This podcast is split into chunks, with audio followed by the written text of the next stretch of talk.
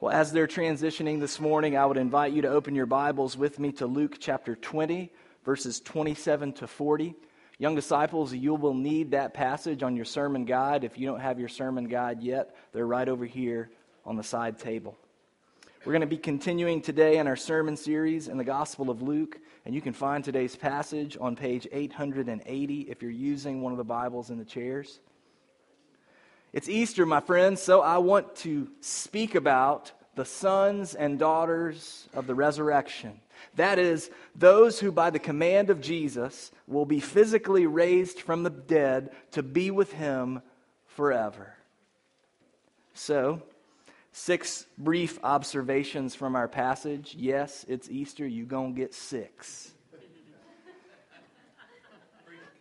Sons and daughters of the resurrection will first rightly read the scriptures, second, no longer need marriage, third, can never die, fourth, are equal to angels, fifth, are sons of God, and sixth, have been made worthy. Now, I know it is my privilege to preach the gospel to you this morning, but it is your privilege and my invitation to you to help me in that by giving hearty amens, yes, sirs, all right well, good news, that one hurt, Pastor. Whatever it is that you feel compelled to say to help this good news be preached, please join in. All right? With that said, please stand with me to honor the reading of God's word. And if you're not able to stand, please stand with us in your hearts. Again, today's passage is Luke chapter 20, verses 27 to 40. Church, hear the word of the Lord there came to him some Sadducees, those who deny that there is a resurrection. And they asked him a question, saying, Teacher, Moses wrote for us that if a man's brother dies, having a wife but no children, the man must take the widow and raise up offspring for his brother. Now, there were seven brothers. The first took a wife and died without children, and the second, and the third took her and likewise, all seven left no children and died. Afterward, the woman also died. In the resurrection, therefore, whose wife will the woman be? For the seven had her as wife. And Jesus said to them, The sons of this age marry and are given in marriage, but those who are considered worthy to attain to that age, and to the resurrection from the dead, neither marry nor are given in marriage, for they cannot die anymore, because they are equal to angels and are sons of God, being sons of the resurrection. But that the dead are raised, even Moses showed in the passage about the bush, where he calls the Lord the God of Abraham and the God of Isaac and the God of Jacob. Now, he is not God of the dead, but of the living, for all live to him. Then some of the scribes answered, Teacher, you have spoken well. For they no longer dared to ask him any question. Church, the Lord has spoken to us. Let's respond together. Thanks be to God. You may be seated.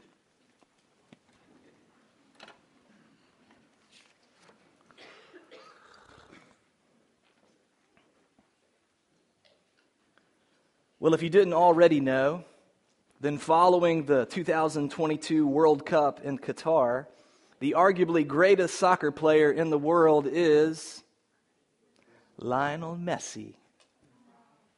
What? I can't hear you. Messi, right? All right, so thank you to Nathan Robertson for supplying this beautiful Easter wardrobe that I have today. Yes, Messi just captioned the Argentinian national team to its first World Cup trophy in 36 years, but that was only a crown jewel on what is otherwise a royally unbelievable career. Now, why am I giving a soccer story and why am I wearing a soccer jersey? It's because very soon we're going to be kicking off our spring soccer clinics, and I want y'all to get pumped with me. In order to begin to grasp Messi's impact on the world through sports, let me put it in these terms that will probably be more relevant to you than facts. His championship Instagram post this past December received the most likes in the history of Instagram 70 million.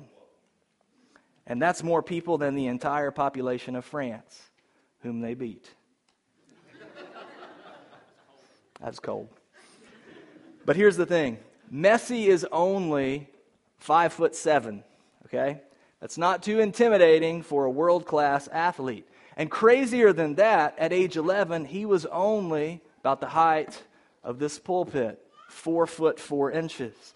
Doctors had diagnosed him with what's called growth hormone deficiency and projected that he would grow no taller than four foot seven. His only hope was to give himself human growth hormone injections which he did every day for six years. And so that means from boyhood all the way to his continuing career at age 36, seemingly nothing that you throw at Messi can take him down. Now, if the world only knew my Jesus, I have no idea what his height was. But speaking of humble beginnings, I do know that he was willingly called by the term Jesus of Nazareth, a town known only for nothing good coming from it. I do know that around age two, he had to flee as a refugee to Egypt and spend the formative years of his boyhood there. And I do know that after showing himself to be the long awaited Messiah in power, he rode into Jerusalem not on a charging war horse but of all things, on a little donkey. Were anyone to look upon his below average characteristics in comparison to the tyrannical power of Rome, like here's a fitting diagnostic word that might have come to mind deficiency.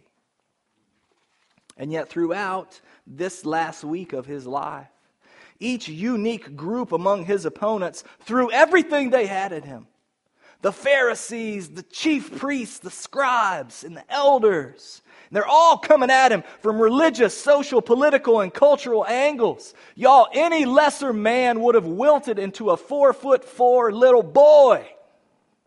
And yet, nothing could take down Jesus Christ. And the crazy thing is, this was in the midst of God's Old Testament people.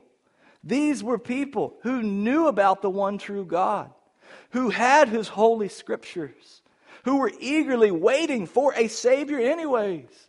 The problem that they had was not a lack of good doctrine and devotion, it was a lack of this imagination. That is the ability to envision something far greater than human understanding. Now, Imagination gets a bad rap among Christians. We think of it as that which allows you to think of made up stuff. But actually, biblical imagination is just the opposite. It's faith filled, it's what allows you to be able to see what your eyes cannot see.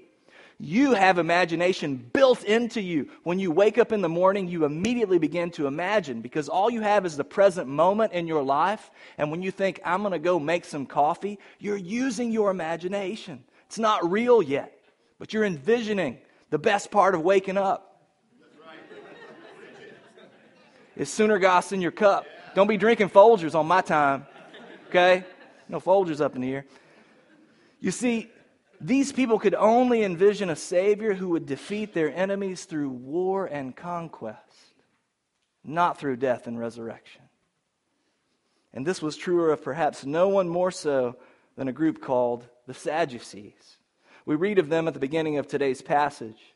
There came to Jesus some Sadducees, those who deny that there is a resurrection. Now, who exactly were the Sadducees, and why in the world would they reject something as awesome as a resurrection? Well, here's what we know about them. They were similar to the Pharisees in that they were a socially elite group, often wealthy who wielded great influence over religious life.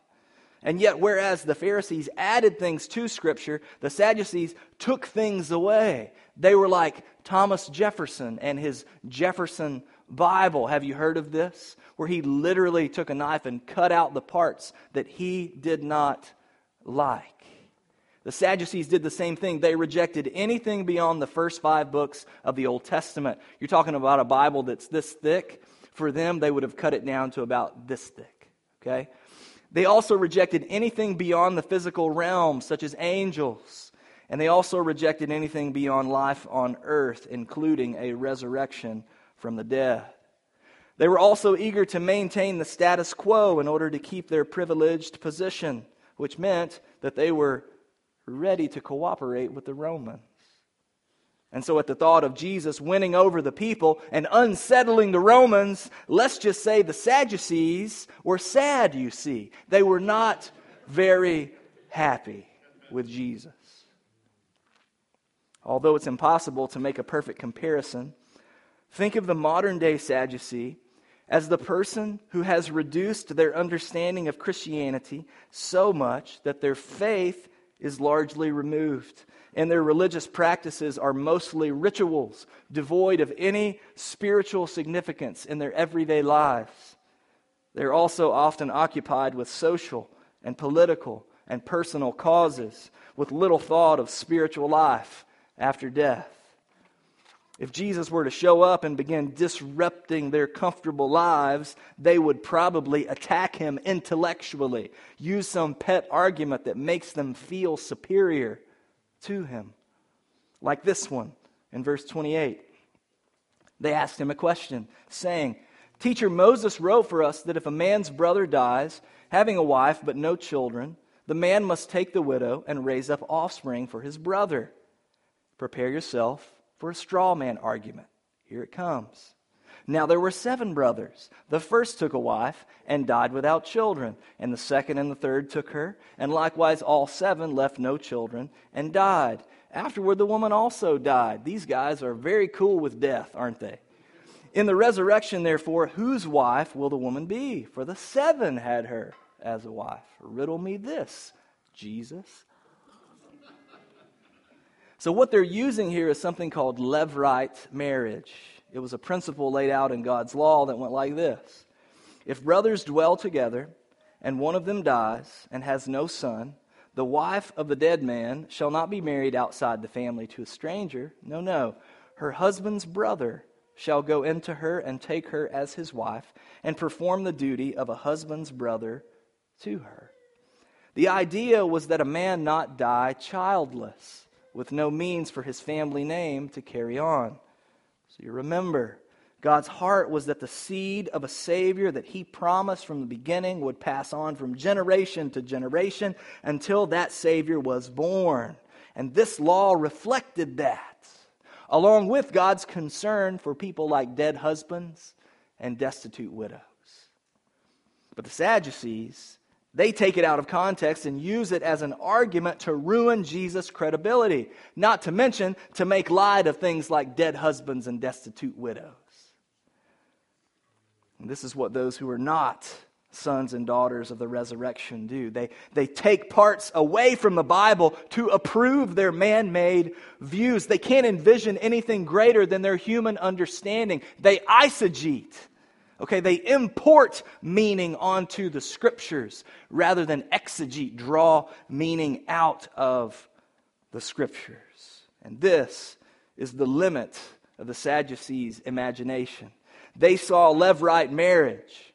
I mean, you read about levirate marriage and tell me if you see anything in there about resurrection, okay? Anything in there that proves there's not a resurrection. They took levirate marriage as biblical proof that a resurrection doesn't exist. And if it did, so they said, then in heaven this poor woman would stand before seven husbands and have to choose. When I read that this week, the song that played through my head was the old country song by Tammy Wynette, Stand by Your Man. And this woman's standing there like, I don't know which one to stand by, Tammy. Where do I go here? Okay? This is, and it's just absurd. And that's what they are meant to bring out before Jesus so that he stumbles in it and doesn't know what to do. But this is more than an intellectual argument. isn't it? They are going after what is at the very heart of the Christian faith resurrection. You couldn't pick a more demonic, anti gospel position to take.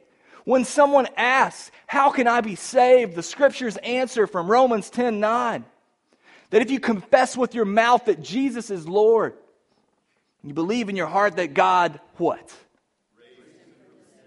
Then you will be saved. It's at the heart of our faith, and that is which they attack. These words of Paul the Apostle explain what I mean. If there is no resurrection of the dead, then not even Christ has been raised. Devastating. And if Christ has not been raised, your faith is futile and you're still in your sins. Devastating. Then those who also have fallen asleep in Christ have perished. Devastating. You go to a funeral, you have no hope at all. If in Christ we have hope in this life only, we are of all people most to be pitied. Devastating. Living this life, denying ourselves human pleasures and indulging our sinful flesh is foolishness if there's no resurrection. Let's eat, drink, and be merry, for tomorrow we die otherwise. Jesus, like, what are you going to do? Our entire resurrection hope depends on how you respond to this. Well, here's what our champion does he defends those who, by his command, will be physically raised from the dead to be with him forever. These sons and daughters of the resurrection, first of all, rightly read the scriptures. Young disciples, you need the word rightly although it's inferred in Luke's gospel. Matthew and Mark include it in their versions, and I love it. But Jesus answered them, You are wrong. in, in Mark's gospel, it's put at the end, and Jesus says, You are quite wrong. So maybe Jesus said it on both ends, and Matthew and Mark just captures it in different places. I would love that if that's the way that he responded to them, because they are. You are wrong. Because he's not just being a jerk, he has a reasoning here. You know neither the scriptures nor the power of God. The Sadducees are so far off the mark because they have sought to handle the word instead of being handled by the word. We seek to handle the word when we go to it in order to justify our own perspectives and opinions and desires and then we carry it around like a sword to cut people down and divide them. Y'all, the Bible is powerful. And you can use it to do things like that. But its purpose is to do a different kind of dividing. Listen to these words from the book of Hebrews. For the word of God is living and active, sharper than any two edged sword piercing to the division of soul and spirit, how you divide them, I don't know, of joints and marrow, how you slice that up, I don't know, and discerning the thoughts and intentions of the heart. Part of how you know you're reading the Bible rightly is that it cuts your heart like a scalpel. And you might be reading it, but it's reading you. It will reveal things about you that are more devastating than anything anyone could ever say. But if you keep reading with faith filled imagination, it will also say things about you that are more life giving than anything anyone could ever say. For example, Jesus says this in verse 37 but that the dead are raised, even Moses showed in the passage about the bush, where he calls the Lord the God of Abraham and the God of Isaac and the God of Jacob. Now, you probably know this story. In the book of Exodus, a man named Moses sees a bush on fire, but that it isn't burning up. And it's God revealing himself to Moses. And God says, I am the God of your father, the God of Abraham, the God of Isaac, and the God of Jacob. Now, who were those guys? They were men of God who lived 400 years before Moses. Moses could probably go to where their bones were buried. So, what is God saying? Not I was their God, but I am their God. They are alive with me beyond the grave. That's what he's saying. And notice what Jesus is doing here is not making an argument for, from some obscure passage in the book of Daniel or Habakkuk that the, the Sadducees would, would deny, anyways. This is coming straight from their beloved first five books of the Bible, isn't it? Jesus takes the field, y'all, and he owns them on their own turf. That's what's happening here. And he does it for your sake so that what is spoken of you who believe is more life giving than anything that anyone could ever say about you. So that when you pick up a book like Exodus and you read it rightly, you're led to resurrection in the person of Jesus Christ, to which it points. You, in other words, as sons and daughters of the resurrection, can rightly read the scriptures. Our second observation here is that the sons and daughters of the resurrection no longer need marriage. Marriage is the word that you need, young disciples, for your sermon guide. Some of y'all like, what's he about to say? About to cancel out marriages in here? Since the Sadducees make their argument around the topic of marriage, Jesus responds in kind on the topic of marriage. And we read this in verse 34. And Jesus said to them, The sons of this age marry and are given in marriage but those who are considered worthy to attain to that age and to the resurrection from the dead, they neither marry nor are given in marriage. And what this does is it sets up a contrast between present life on earth and life in the resurrection, the new creation. Jesus is saying that these two realms are fundamentally different. In this age, marriage was given by God in order to be a sign pointing to something far greater that is, eternal relationship with Him. But humanity rebelled against God's design. They disobeyed His commands. They rejected relationship with Him, and the consequence was death because there is no life apart from God. And so marriage became not just a sign pointing, but the God ordained means by which humanity wouldn't die out. Now, in the resurrection, there is no need for an earthly form of marriage or family or children because the sign has been replaced with that to which it pointed, and because death no longer takes life. See that? Now, if you struggle with this truth, that there will be no biological marriage or family or children or inferred with that sex in the resurrection. Y'all, I get it. It's kind of lame, it seems, to live in a realm forever without earth's highest pleasures. But C.S. Lewis puts it this way Imagine you're talking to a little boy. This is easy to do on Easter. And he is eating his chocolate bunny, right? And you start trying to convince him that marital intimacy is far greater than that chocolate bunny. How's that going to go? Like he's just going to just look at you while he continues to munch away at his chocolate bunny. Even though you are right, he has no category for what you're talking about. In the same way, we have no category for what is infinitely superior to our earthly relationships. Will we still know each other Will we still remember our spouses and parents and children and have a special relationship and appreciation for them? Yes. Like Abraham, Isaac, and Jacob apparently do. Jesus comes back from the dead. He walks through walls, and it's not like, hey, I don't know any of you people, and you don't really know me. This is weird. No, he knows them all. Like he still names, he's still eating fish right? These relationships are still, still in place. And if our resurrection is all wrapped up in His, then the same will be true of us. We will know each other. And yet, what if all the sons and daughters of the resurrection belong to each other in a way that's far greater than biological family? Do you think that the creator of marital intimacy is unable to prepare a realm infinitely more pleasurable than five seconds of ecstasy?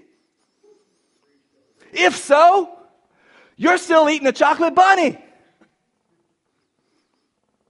Lewis says that when we measure the resurrection by things like earthly marriage or mansions in the sky, here's what happens four words it reduces our imagination. In other words, you can't envision something far greater than human understanding. And this was certainly the case for the Sadducees, whose imaginations had been reduced down to nothing.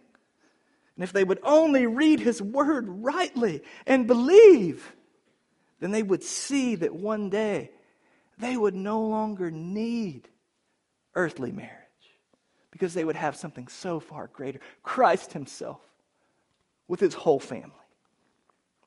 But that's not enough for Jesus here. He still has four more penalty kicks to drive home in this match. And so the next three come rapid fire, which is good news for you who want to make it to Easter lunch in a little bit. And they're all captured in one verse, verse 36. The sons and daughters of the resurrection, he says, cannot die anymore because they are equal to angels and are sons of God, being sons of the resurrection. So, first, he tells us, sons and daughters of the resurrection can never die again. Young disciples, you need the word die. And, young disciples, isn't that good news that if you trust in Jesus, you'll never die again? This one seems pretty self explanatory, but y'all, we just can't pass over it lightly. There's a big difference between will not die anymore and cannot die anymore. You see, the implied promise to God's first son and daughter, Adam and Eve, was that if they obeyed, then they would not die. It wasn't at all that they could not die. They totally could, and they did. Right? But in the resurrection, it's so fundamentally different that death isn't even a possibility. You've gone through something that's given you the kind of body in which nothing thrown at you can take you down. And the artist Andrew Peterson alludes to this with these lyrics Maybe it's a better thing to be more than merely innocent, but to be broken by sin and then redeemed by love, the love of God in the gospel. And I would say, yes, it is a better thing. Better to have known death in order to more deeply appreciate that it's never coming for you again.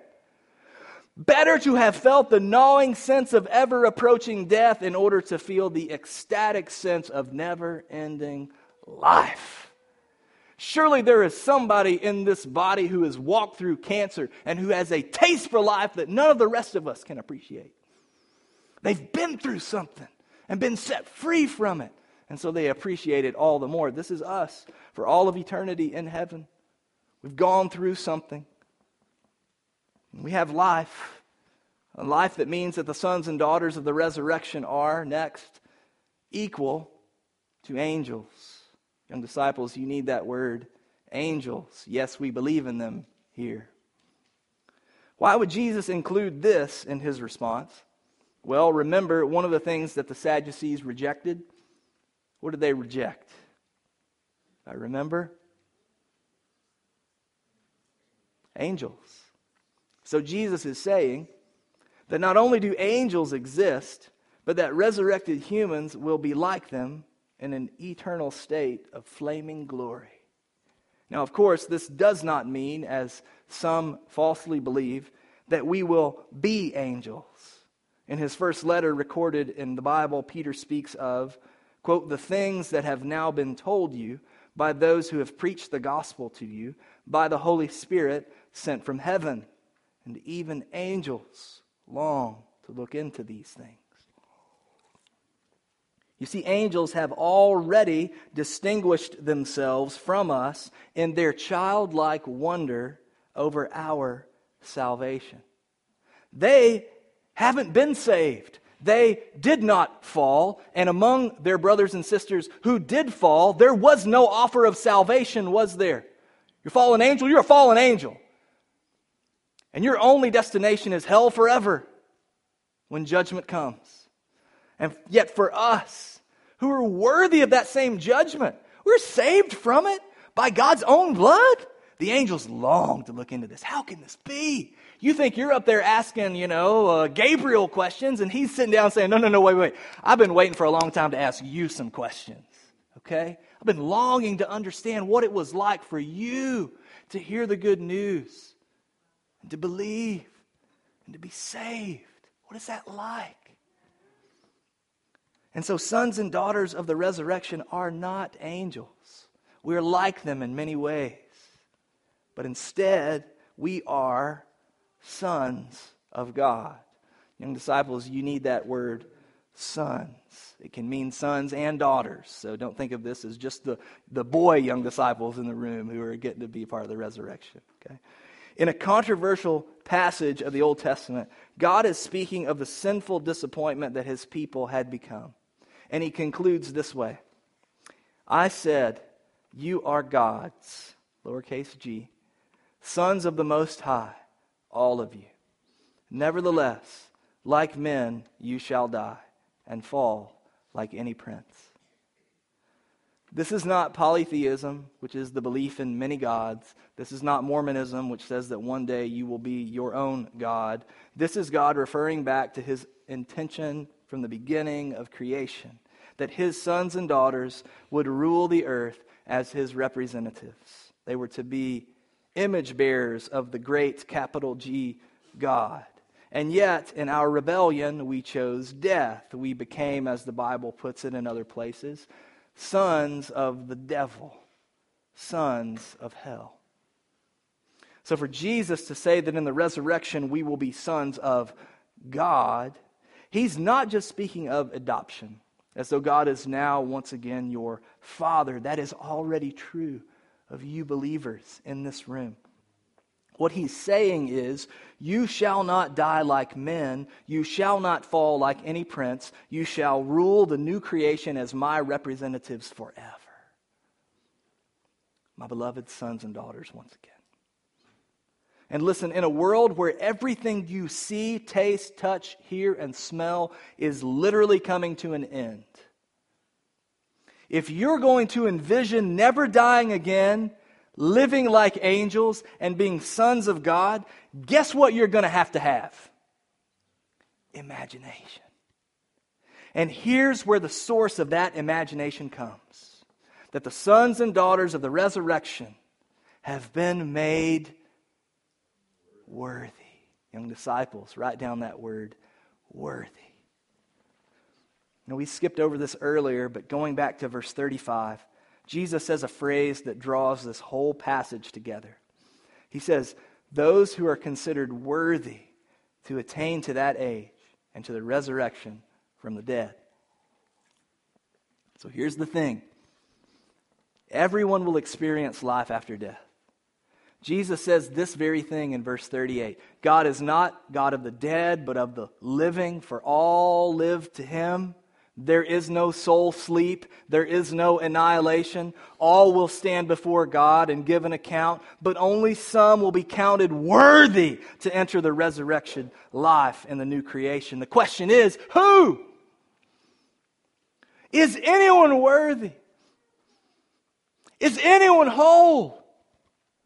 Is anyone able to break the seal and open the scroll? The Apostle John weeps in Revelation because the answer is no. None of us can. Who can open the scroll and write their own name on the guest list? No one. And I would hope that there's no one here so foolish as the Sadducees that you would say, eh, I really don't care to be raised from the dead. Like your general attitude toward life is kind of like Nacho Libre. My life is good, really good. Even though your life is not really good. You just are constantly consoling yourself with temporary pleasures so that you don't have to think about your rapidly approaching death. C.S. Lewis says that even within our delight in earthly pleasures, even in our consoling of ourselves with, with things that fill our hearts and distract us from death, there is still a deep longing. The scent of a flower we have not found, like the echo of a tune we have never heard, and like news from a country that we have never yet visited. Our hearts cry I want more than chocolate. I want to be worthy. What then makes someone worthy? It's not a what, it's a who.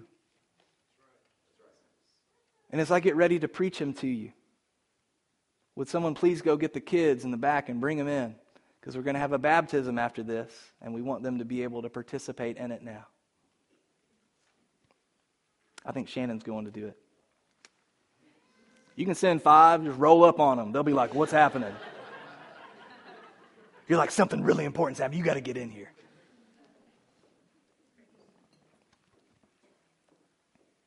It's not a what, it's a who. You see, even though Jesus Christ had no deficiency, even though he defeated all of his opponents, even though he was the champion with 70 million plus likes from God and all the host of heaven.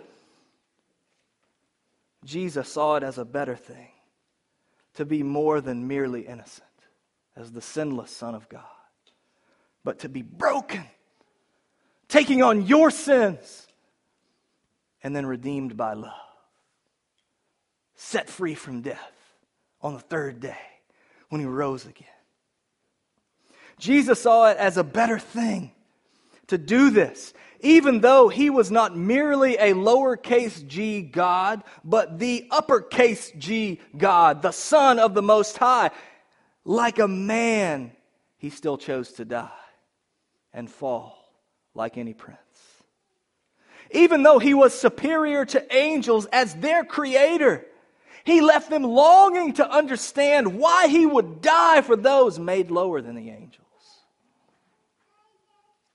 And even though he, as life itself, could not die, he took on a body that would die and did die, didn't it? That would die for those who do things like add things to Scripture and those who take things away. For those who are eager to maintain the status quo in order to keep their privileged position for those whose religious practices have become only rituals devoid of spiritual significance in their everyday lives. For those who are predominantly occupied with social and political and personal causes. For those who are not very happy with Jesus.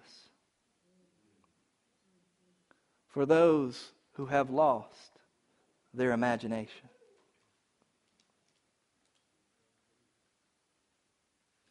So use your imagination with me for a moment to try to fathom the kind of love that comes for its opponents. He squashes the Sadducees like it ain't nothing. And then he goes and dies for them and says, Father, forgive them. They don't know what they're doing. Who could have imagined that the God of the living would come to die for the dying? And that's what Jesus was doing on the cross. He was taking your place. And that's what Jesus was doing in rising from the grave. He was taking your place. That's what you've got to go through in order to be given the kind of body in which nothing thrown at you can take you down. You got to die with him and rise again. The old person gone, the new person resurrected to the Christian life. In order to be made worthy of the resurrection, this is what you go through. By faith, you let Him take your place. You die with Him to your old imagination, and you rise with Him to a new imagination. Listen, friends, if you read the scriptures rightly, this is what both Old and New Testaments literally say. No eye has seen, nor ear heard, nor the heart of man, what? Imagine. See, I wasn't making this up. It's in the Bible.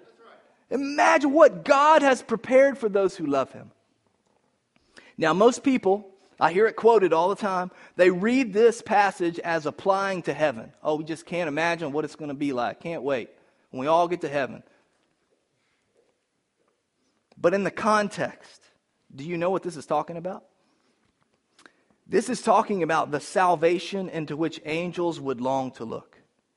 It's saying, No eye, ear, or heart had imagined how great a salvation God had prepared for those who love Jesus Christ. That's what it's talking about. It's talking about the gospel. And so we take that principle and we say, if that's true of the gospel and everything that led up to it, then today, no eye, no ear, no heart can fully imagine what God has prepared in the resurrection when he comes again. And so, this is my application this morning for everyone in the room. First, to those who are not yet sons and daughters of the resurrection. And you know it, not because I said anything, but because the Bible has cut your heart like a scalpel. You know it. You can't deny it. You feel it down to your bones. If that's you, see that the teacher has spoken well and dare to ask him only one more question. Just one more question, Jesus. Will you make me worthy? Will you make me worthy to be a son or a daughter of the resurrection? And he will. He's proven it. He will. And second, to those of you who are already sons and daughters of the resurrection, my application is go into this season of Eastertide with a renewed imagination for the coming resurrection. Me and a friend of mine started something. I promise you it's not a cult. We call it the Inklings, the Institute of New Creationists. Okay?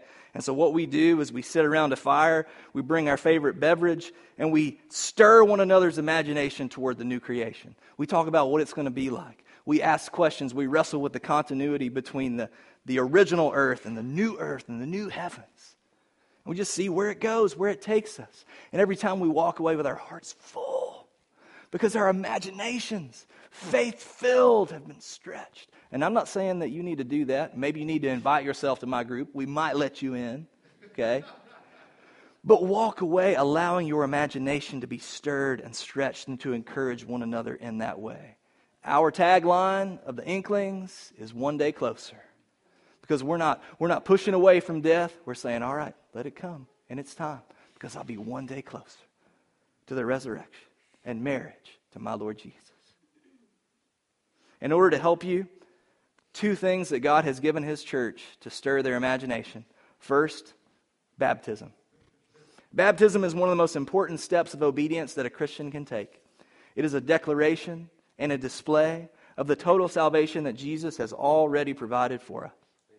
A person is lowered into the water to symbolize the death of Jesus. Man, I can't even set this up better than this sermon, this baptism put together. They're lowered in the water to symbolize the death of Jesus, and then they're raised from the water to symbolize the resurrection of Jesus. Come on up. Where you at? Over here. Today, Helen Case is going public with her faith through baptism. And right now, we're going to hear her testimony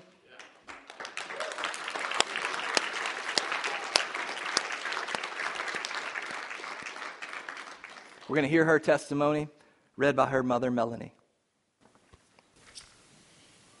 A couple years ago, my mom was talking about the parable about building your house on a rock from Matthew 7. At first, I didn't understand the parable. I didn't understand why someone would want to build their house on the sand, but I also didn't understand why they really wanted to build their house on the rock either, because rocks are uneven. Last summer at VBS, we studied the same parable from Matthew 7. And I, sorry, I finally understood the parable. The person who builds their house on the sand is like building on quicksand. It's not stable because it's built by sinners alone.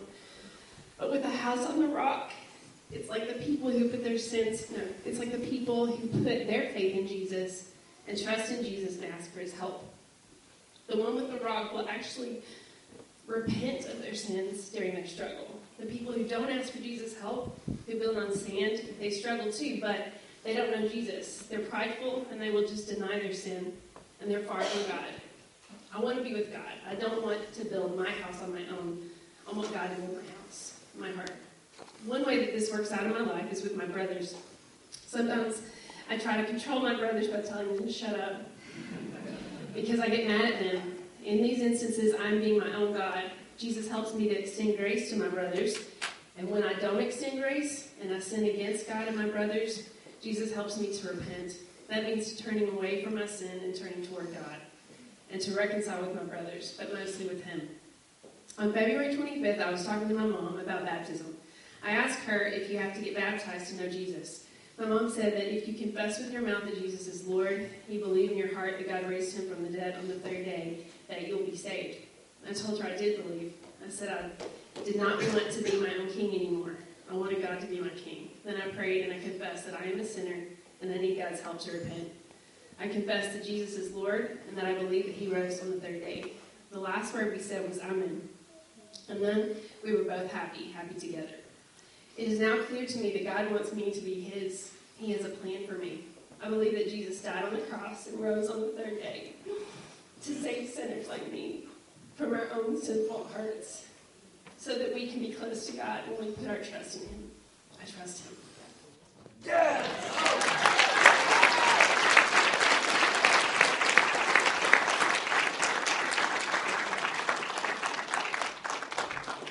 Helen, thanks be to God for what He has done in your life. Baptism not only means that you have committed to be a disciple of Jesus, but it also means that the church commits to help disciple you. Church, we should feel the weight of this responsibility, especially as a church that is oriented around families. And so let's take a moment and pray for our sister in Christ. Father in heaven, thank you so much for the glorious testimony of Helen Case. Thank you that you saved her and changed her heart and that you called her by name and she said yes. Thank you, Lord. Lord, we pray your protection over her so that she would not, the seed that was planted in her heart and that's taken root would not be stolen away by the enemy, but would continue to grow and up and flourish so that she might be a branch that comes from your fruitful vine, Lord Jesus. And that she would become all that you created her to be, and that one day we could say to her with great joy, You are sent to go and to be and to multiply. Lord, thank you so much. We pray this in Jesus' name. Amen. Helen, one, one important question before you are baptized. What is your sacred confession? Jesus is Lord. Amen. Amen. All right. I baptize you, my sister, in the name of the Father, the Son, and the Holy Spirit. You're buried with him in baptism and raised with him in new life.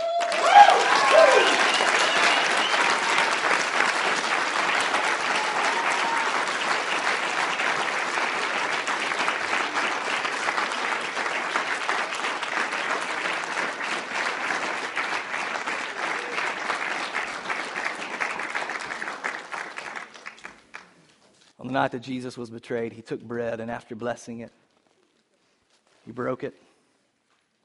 He gave it to his disciples. He said, This is my body, which is broken for you.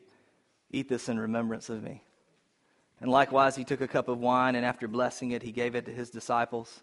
He said, This marks the new covenant in the shedding of my blood. And as often as you eat this bread and you drink from this cup, you're remembering my death, yes, but you are announcing my coming which is soon. Today, we are announcing something that I want to invite you to announce with me. It'll be up on the screen. Today, we are announcing no eye has seen, no ear has heard, no heart has imagined what God has prepared for those who love Him.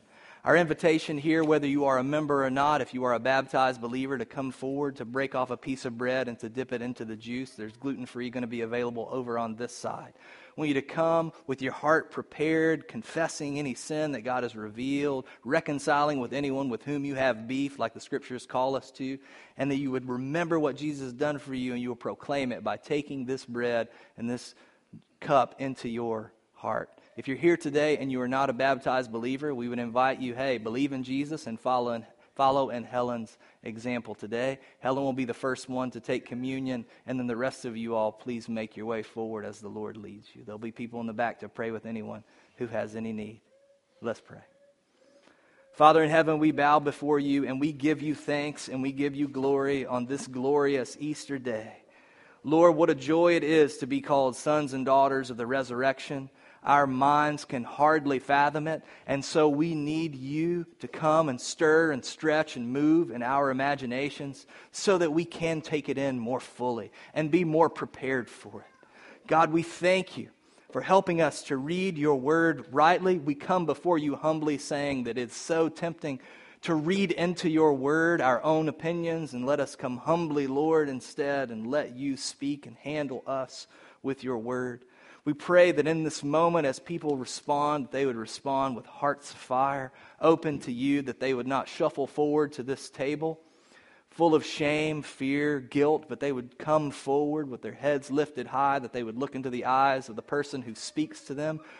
This is the body of Christ broken for you. This is the blood of Christ shed for you. And that they, as they look into their eyes, would know that truly you are glad to have them at your table. And Lord, for those here today who have been cut to the heart and know that they do not know you, I pray that they would not be so courageous as to step out of this space not knowing you. But instead, Lord, they would lay their lives down and receive the good news that you hold out to them, that they might be resurrected. We pray this in Jesus' name. Amen.